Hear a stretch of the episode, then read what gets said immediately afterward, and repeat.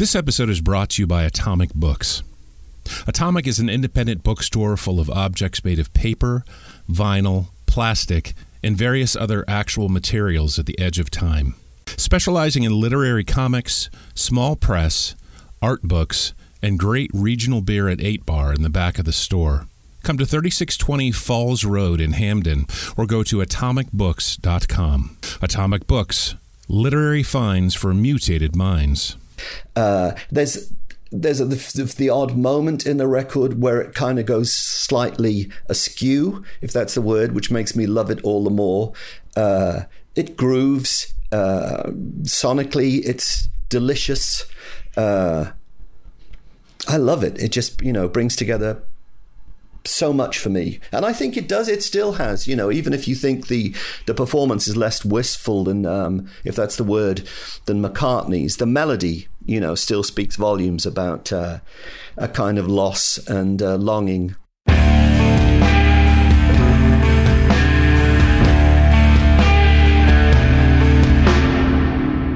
this is essential tremors i'm lee gardner i'm matt byars the idea behind this show is to have musicians and other creators talk about songs that shaped who they are.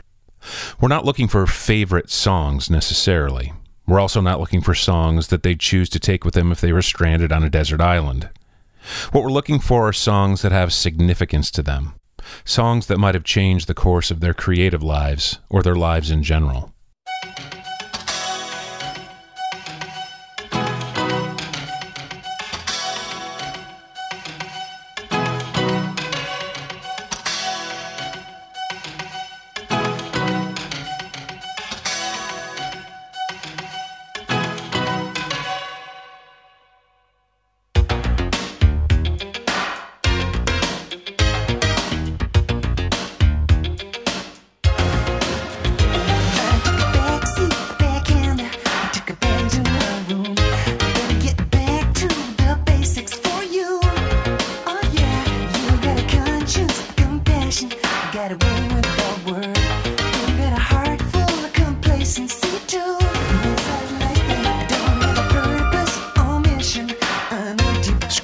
Formed in Leeds, England in 1977, was of its time from the onset and has continued to be throughout their 45 plus year career. After the off kilter punk of their self released debut single, Skank Bloc Bologna, the band evolved over a short amount of time past the limitations of that movement to slickly produced radio pop, but of the extremely well crafted variety. Although Gartside and the band's most recent work came out in 2006, the depth of their catalog ensures their relevance to the current day.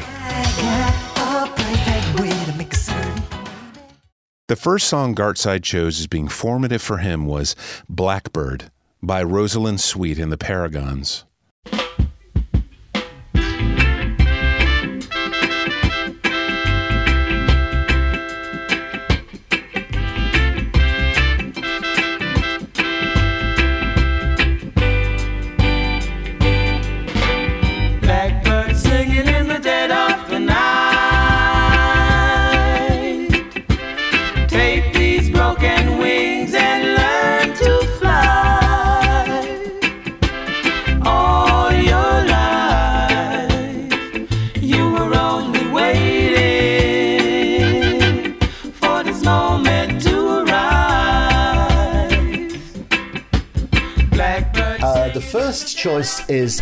It's a Beatles tune. It's the Beatles that's important. I mean, it's it's a cover version of, of, of uh, Paul McCartney's Blackbird, which was on the Beatles' White Double album, and uh, I really, you know, should begin with a, a, quote that I always find useful. This is a quote from Timothy Leary, uh, writing in the mid '60s, I think, about the Beatles.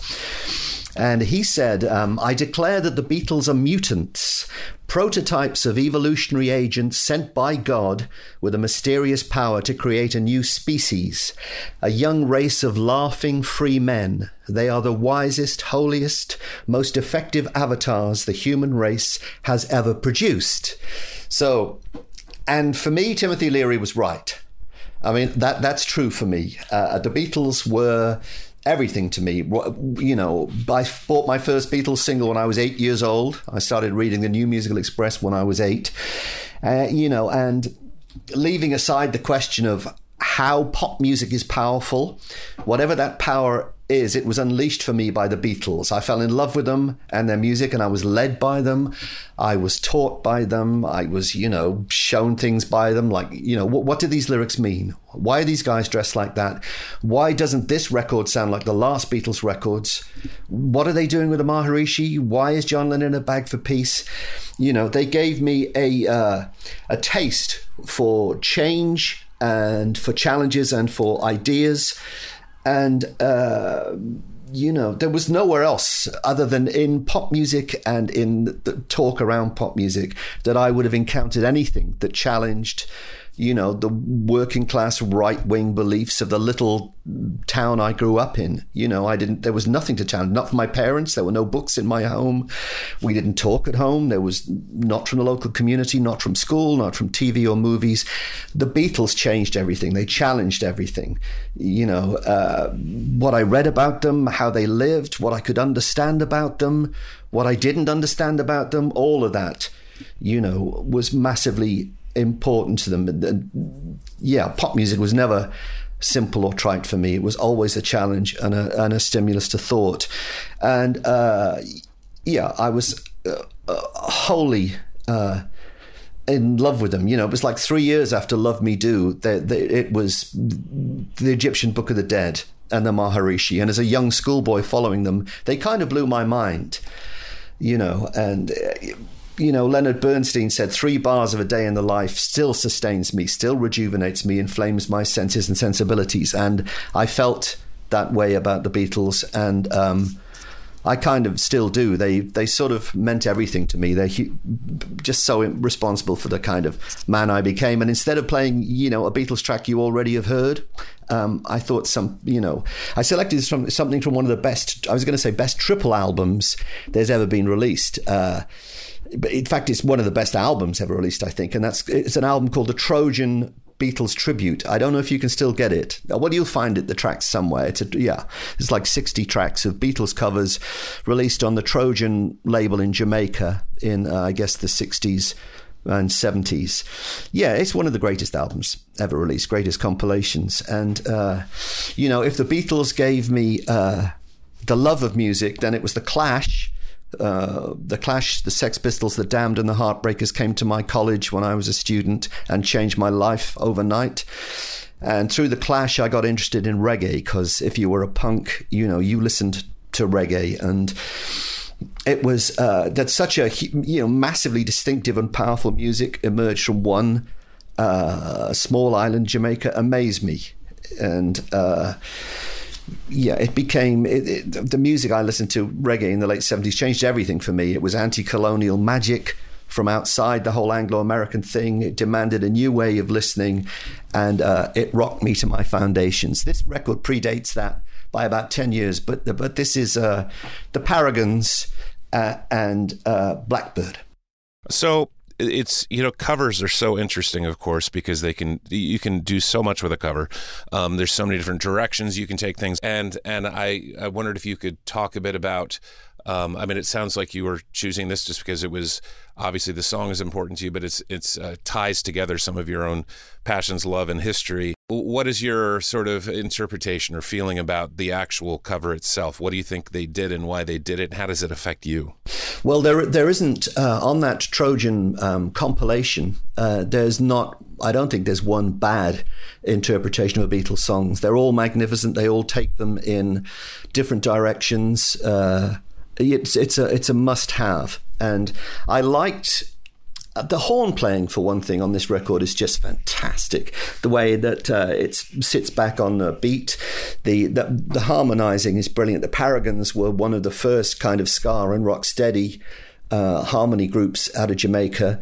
Uh, you know, they're they're like historically magnificent. Uh, there's there's a, the, the, odd moment in the record where it kind of goes slightly askew, if that's the word, which makes me love it all the more. Uh, it grooves uh, sonically. It's delicious. Uh, I love it. It just you know brings together so much for me. And I think it does. It still has. You know, even if you think the the performance is less wistful than, um, if that's the word, than McCartney's, the melody, you know, still speaks volumes about uh, a kind of loss and uh, longing and lack. So that remains intact for me, and I adore it. Um, you, of course, mentioned that reggae and punk at that time in, in, in England were part and parcel, and obviously you're especially your early work had was so informed by um, political thinking, political discourse. Was there something that and it, in it, beyond the music itself that was that uh, was of interest to you in terms of reggae? Meaning, were your political interests um, piqued by where reggae was coming from and the context of that? I guess it. I guess that the, uh, the you know politics was indistinguishable from the reggae of the of the 70s and 80s. I mean, there was that kind of, it, began maybe with uh, the Jamaican take on rhythm and blues and then went through ska, rock steady. Then you hit reggae and reggae with the with Rastafarianism and uh, roots and consciousness became a very politicized music. The whole music scene in in, in Jamaica, as, as, you'll know, it was bound up with um, politics, and it was a music of struggle, and it was a music of liberation, and uh, I was aware of that, and um, but and that was important to me. But but even at a at a, a, a, straightforwardly musical level, it was kind of dub reggae that I first got involved in, and that's that's uh, a demolishingly powerful statement in itself. The way that it rips those tracks apart. There's a kind of political strength to uh, to the very act of making dub, and uh, so yeah, it was it was, I think, all of us that listened to it, you know, when we were punks, were aware of the political dimension. It was there in the lyrics, you know. There's a, one of my favorite bands was a, a band called Culture, uh, and th- their lyrics, uh, it was a bit like uh, they'd taken the Old Testament and chopped it up in the way that William Burroughs might have done, and reassembled it into this really troubling, disturbing, struggling uh, music with these exquisite melodies and harmonies. I mean, there's nothing I'd never heard anything like it, and uh, yeah, it was magic. I'm in my I'm in my early 50s, so old enough to you know be tempted to harbor nostalgia for things, um, and uh, you know sometimes that can be a very enjoyable thing, and I I don't deny myself that. But you know you, you listen back to music um, from 30 years ago or 40 years ago that was part of your experience of growing up. And of course, you, you, know, as we all know, you're so impressionable at a young age. Those first songs you hear, those, I'm, I'm wondering when you when you if you still listen to records from this era, and if yeah. you do, is there a component of nostalgia, and how much is a component of does does it stay very fresh for you? Well, I don't go back and listen to the music of my youth or childhood very often. Um, uh, that's because you know I remain fascinated by what's happening today. I want to find something new every you know every day of my life. I go looking for new songs, new sounds, and I make you know I still although I haven't released a record for a long time, I still record new music every day, and uh, there's little time really for going back. Occasionally I will, and for the most part, the, the, the, music that I particularly loved as a you know a, t- a child, teenager, young man, you know, I love still. Just uh, only rarely would I would I come across a kind of jarring thing where I'd wonder why the hell I ever liked it. For the for the most part, you know, uh, yeah, the reggae I listened to then. I don't know about the punk I listened to then. That's I never go back and listen to that stuff. But uh, yeah, the reggae still sounds magnificent to me, and. Um, you know, my other choices today, which are music from my past, they're, they're still as powerful now as they ever were.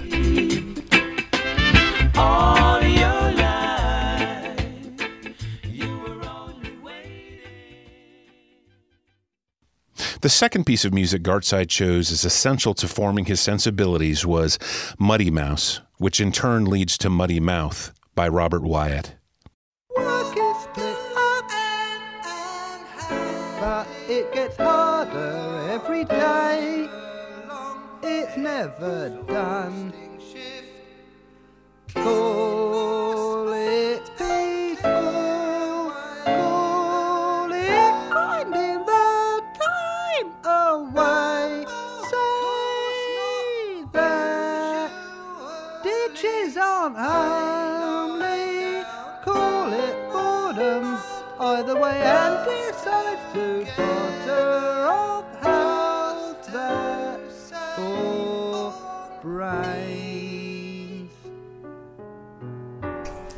my next choice would be a song called Muddy Mouse in brackets C, uh, which in turn leads to Muddy Mouth, which is a song by Robert Wyatt from his album Ruth is Stranger Than Richard, and that would have come out in, I don't know, 74, maybe, guessing. Uh, You know, if the Beatles instilled in me that uh, predilection for, you know, freshly challenging music or less orthodox or more challenging pop music, then that uh, appetite, you know, was sharpened and assuaged by a, a British music DJ called John Peel. Who, uh, you know, in Britain we had only one national radio station when I was growing up, uh, Radio One. That's the only one that played popular music. And he had a show, John Peel, called uh, Top Gear when I started listening to it. He and he introduced me to what you know all of what you might call countercultural music. That's where I first heard the Incredible String Band or Captain Beefheart or I don't know Hendrix or all of that, you know, and an innumerable number of lesser known bands. And I used to record at that point. He had a he had a a show on a Saturday, and I'd record it and. Um, by the end of the week, whichever track had been the most challenging listen when I first heard it, the track that, you know, I thought, mm, not sure about that, you know, well, that's a bit weird or that's a bit difficult. By the end of the week, and it was time to record the next show, that was the track I, I loved the most. And one of the people whose music he championed and had a very profound effect on me was Robert Wyatt. He'd been the drummer in a band called Soft Machine, and they were challenging listening. You know, they had they had jazz influences, God forbid, which was completely alien to my history. And then Robert went on to form a band called Matching Mole. Uh, I ran at 15. I went to, to the Reading Music Festival just to see Matching Mole play. Uh, and uh, then he made two solo records, Rock Bottom and Ruth is Stranger Than Richard. And they, you know, his music is uncategorizable, if that's a word. I, you know, I, I find it exquisitely beautiful and unsettling. Uh, it was hugely powerful to me then, and that really does retain every you know drop of power if power's measured in drops that that it had then yeah there and those albums his two solo albums are amongst um, my all-time favorites you know he had an incredible gift for almost for and against melody and and uh, you know his voice was kind of for and against everything and those records are incalculably important to me when i um, when I made one of my first singles, uh, I recorded a song called The Sweetest Girl. I'd originally written it and I didn't want to record it myself. I thought maybe it, I shouldn't sing it because it was too much like a pop song. And up to that point, post punk's Scritti Politti had been getting more dissonant and improvised. And then I wrote this kind of pop song and I thought really it should be sung by Gregory Isaacs, the great Jamaican singer, and and and Kraftwerk should be the the band that played it, not me. It sounds very weird, but uh, but it, but that's true actually. And I, we did write. Geoff Travis, the head of um, Rough Trade Records, did write to both uh, Kraftwerk and Gregory Isaacs, uh, wondering if they'd be interested in covering this song. I've no idea how that would have even worked, or uh, I don't know if Geoff did, whether he was just indulging. We, we did get a response from uh, Gregory Isaacs' management in Jamaica, which was quite positive. We didn't hear anything from Kraftwerk. Many years later, I met Ralf and Florian from Kraftwerk in New York. Uh, we went to see Tito Puente together with Fred Maher from Scritti, and uh, I asked them, did they ever remember being sent, you know, a demo or whatever it was?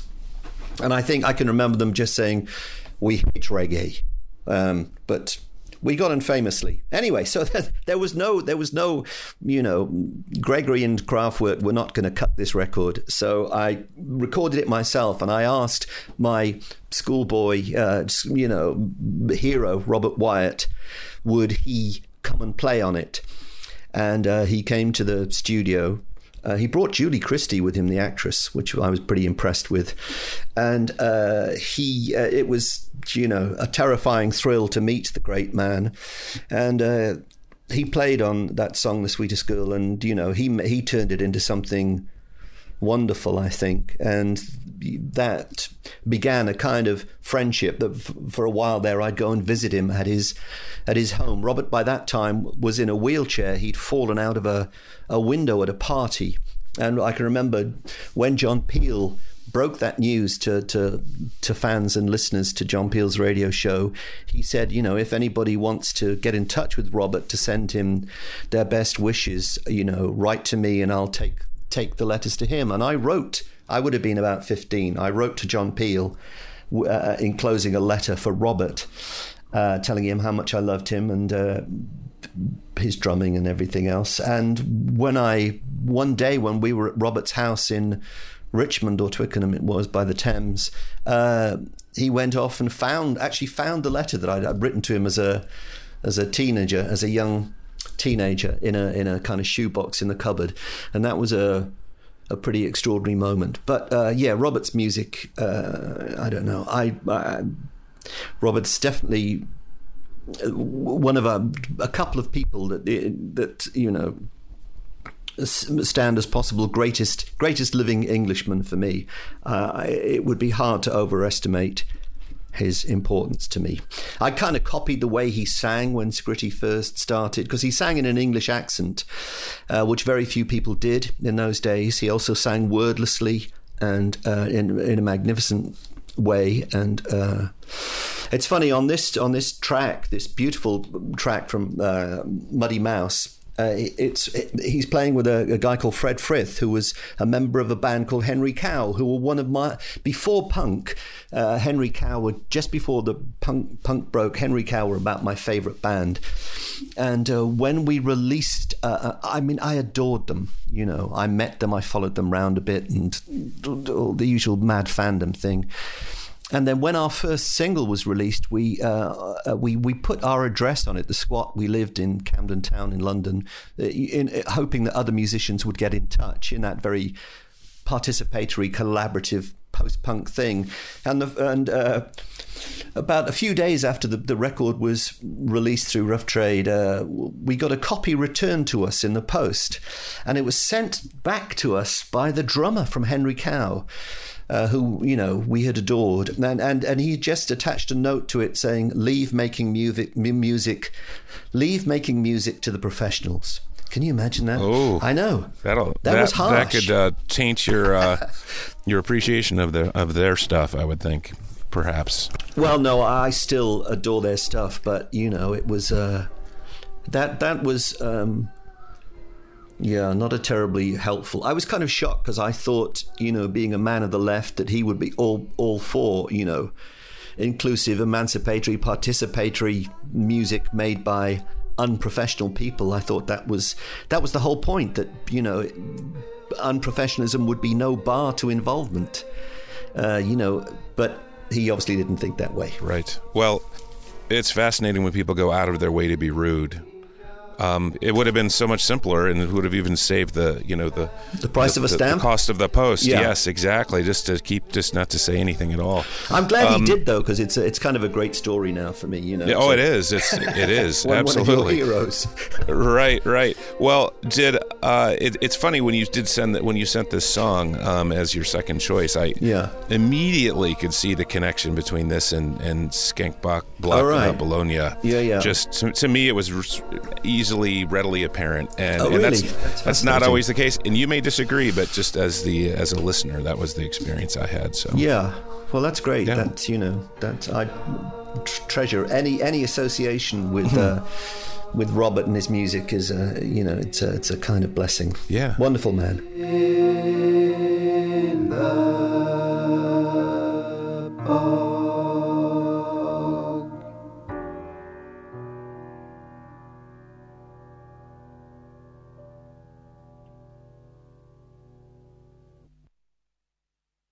Beyond Video is a volunteer run video library in Baltimore.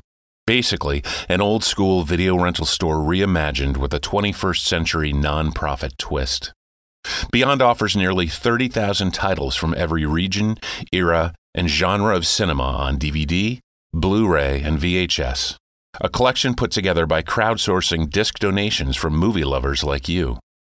With no rental fees or late fees, members get unlimited rentals from the collection for a small monthly donation. Find out more about joining or donating at beyondvideo.org, or when in Baltimore, visit Beyond at 2545 North Howard Street. And for a limited time, new members who mention Essential Tremors when signing up will get an extra month for free. This episode is brought to you by Royal Books, located at 32 West 25th Street in Charles Village here in Baltimore. Established in 1996, Royal Books is a seller of rare books and paper specializing in literature, cinema, music, and the arts. From Cassavetes to Ida Lupino, from New Wave to Warhol, you will find an ever expanding selection of first editions, original film scripts, vintage photographs, posters, and 20th century Americana. Visit us online at royalbooks.com or visit our store on any weekday between 10 a.m. and 6 p.m.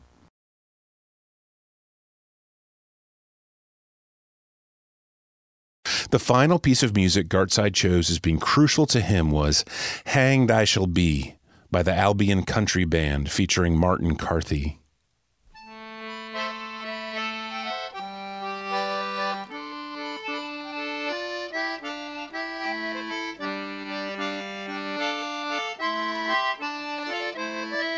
Now was I was born apprentice, I was apprenticed to the mill, and I served me master truly for more than seven years. Until I took up to courting with a lust with a rolling line, and I promised that I'd marry her in the month of sweet July. And as we went out walking through the fields and the meadows. So when I was about uh, the same time that I started listening to uh, Robert Wyatt and uh, and all those challenging musics, I was about fourteen or fifteen. There was a new kid uh, arrived at uh, you know our grammar school, our high school, if you like, and he was. Um, he was odd. He was precociously hirsute. I mean, we were talking 14 or 15. He had a like a full-grown proper proper beard, and and he had hair, you know, way halfway down his back, and he always had a clutch of uh, vinyl albums underneath his arm. So of course, you know, I had to get to know this new this new kid. He was the the hippiest, hairiest kid that you know by a mile, and. Uh, so yeah, I had to meet him, and his name was Neil, and uh, he became a founder member of the first lineup of Scritti Politti with me. And he, uh, at school, he introduced me to two things. Uh, one was Marxism. He came from a Communist Party family background, and the other was folk music.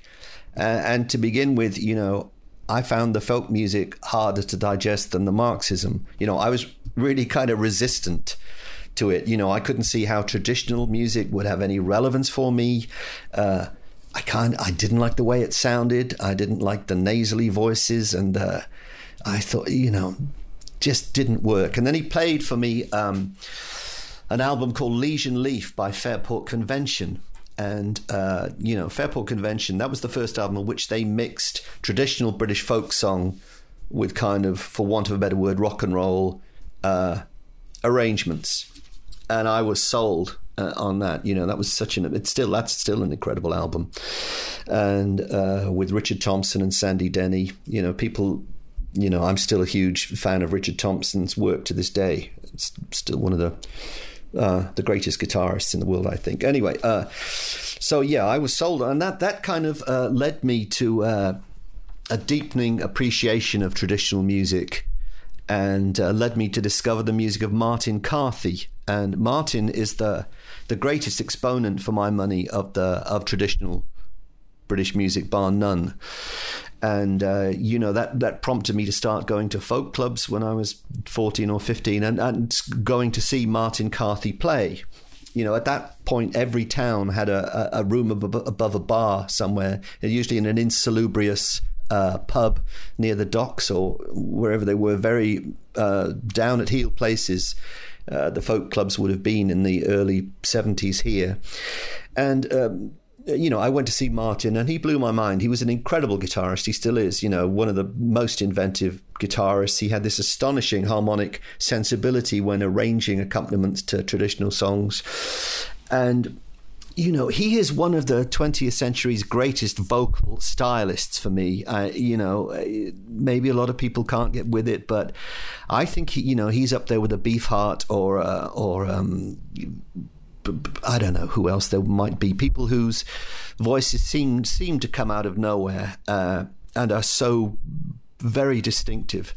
And uh, you know, I think his voice is a thing of great beauty. And I began following him round, and I think really bugging him at gigs. I would kind of stalked him, you know, and I would, you know, give him little presents, and I just wanted to be. Uh, to be near him. I, I, you know, I adored him. I adore him still. You know, he's he's 80 now and he's still gigging, and uh, he gigs with his daughter Eliza Carthy, and uh, he married into a folk family called the Watersons, and. Uh, I kind of know Martin now. Uh, we've done some gigs together and stuff, which is an incredible thrill. And uh, um, yeah, he's he's he's always been incredibly uh, kind to me, and uh, he's this is this uh, is a is a song called "Hanged I Shall Be," uh, which Martin sings with the Albion Country Band, which is a band formed by Ashley Hutchings, the founder of Fairport Convention, and. Um, it's uh, yeah. So I was a, I was a super mad fan, and uh, this record I think is a great piece of work. Uh, I just think his singing and playing on it are exquisite. It has that kind of almost uh, it's a darkly mysterious song about you know psychologically troubling traditional song, and it's got that kind of guitar in it that sounds like something from Television's Marquee Moon.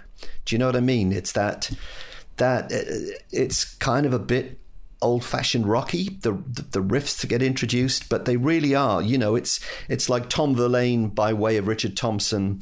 It's a very um, specific magnificent sound and um, yeah just a, uh, the, the, he's the other candidate for greatest living Englishman in my books and his records all his solo work and and works with other bands like Steel Steeleye Span and so on and so forth, uh, have been massively important to me. And that and uh, there's a certain kind of uh, modal melody that uh, different different modes, of course, that crop up a lot in British folk song that I kind of have gotten into using quite a lot. And uh, yeah, I I feel like I owe him a great deal and love him dearly. It's funny you mentioned him because I literally just a few days ago finished editing our most recent episode, which is with Richard Thompson. You're um, kidding? No, oh, and he was an incredibly erudite and scholarly interview. He's such uh, yeah, such an incredibly intelligent guy, and that's comes as no surprise. But it even exceeded my expectations, um, and yeah. it sent me on a rabbit hole on a number of things that you just discussed as well. Um, yeah. There's he talks about a, a Joe Heaney um, song or uh, his playing of a of a his singing of a specific um, traditional folk song, and of course, yes, that right. was their that was their journey um, with folk with um, reading Richard's book as well. Was yeah, finding I these traditional. The yeah, it's, it's he quite, mentioned quite he mentions me in one of his songs. You know. Oh, does he? he did. Yeah, I, I think thought... the song was called "Girl with a Bone Through Her Nose," uh-huh. maybe. Okay. And. Uh, I, I can't remember exactly the sentiment of the song. I think it might be a not wholly uh, flattering view of a of a woman whose occupation is maybe a model and ah, okay. um, and in the song anyway, he sings that the boyfriend of of this woman. Uh, is the singer in Scritti Politti. So he actually sang. and I was on stage. I was on stage with him. I was doing. Uh, I'd done some gigs with Joe Boyd, the great record mm-hmm. producer. Mm-hmm. Uh, we kind of toured the world doing the songs of Nick Drake, me and a bunch of other fabulous mm. musicians. And mm-hmm. I was doing a thing at the Barbican here in London, uh, the music of the Incredible String Band, who I also loved. Uh, and Richard Thompson was on stage. I was doing a song. It was me, Richard. I can't remember who else was singing. maybe it was Robyn Hitchcock, and uh, you know I met uh, Richard on stage. I mean, I spoke to him later during the day, obviously, but and I, in a lull in proceedings, I said to him, uh, "You probably don't know who I am, but you but you mentioned me in a song of yours," and I, I reminded him what the song was. And he looked really, he kind of blanched a little, you know, went pale and said, You're not going to sue me, are you? and uh, I said I wasn't. It was just a, uh, you know, such a. Th- can you imagine being on stage with Richard Thompson? No, oh my God! No, I would be intimidated. And I sang, I sang a duet with his daughter Kami as Uh-huh. well, and you know, fabulous. What a, I love that man's work. So it, it loops back to the beginning of our conversation about hip hop, and it sounds like it was a you know I didn't catch the exact reference he made to you, but it almost sounds like an uh, early version of a diss track that he was. Yeah, it, it's uh, it could well be that. Yeah, I, I think you know. Uh, yeah, I, I think maybe he, you know, he he's often um, turned a jaundiced eye to uh, certain topics in his songwriting, and I think you know, "Girl with a Bone Through Her Nose" may well be one of those. It should have been me bride. Oh, the judges and the jurymen, all on me they did agree. This has been Essential Tremors. If I made a hand. Essential Tremors is produced by me, Matt Byars, and Lee Gardner. Essential Tremors is distributed by WYPR Baltimore. For more information about Essential Tremors, go to essentialpodcast.com. Thanks for listening.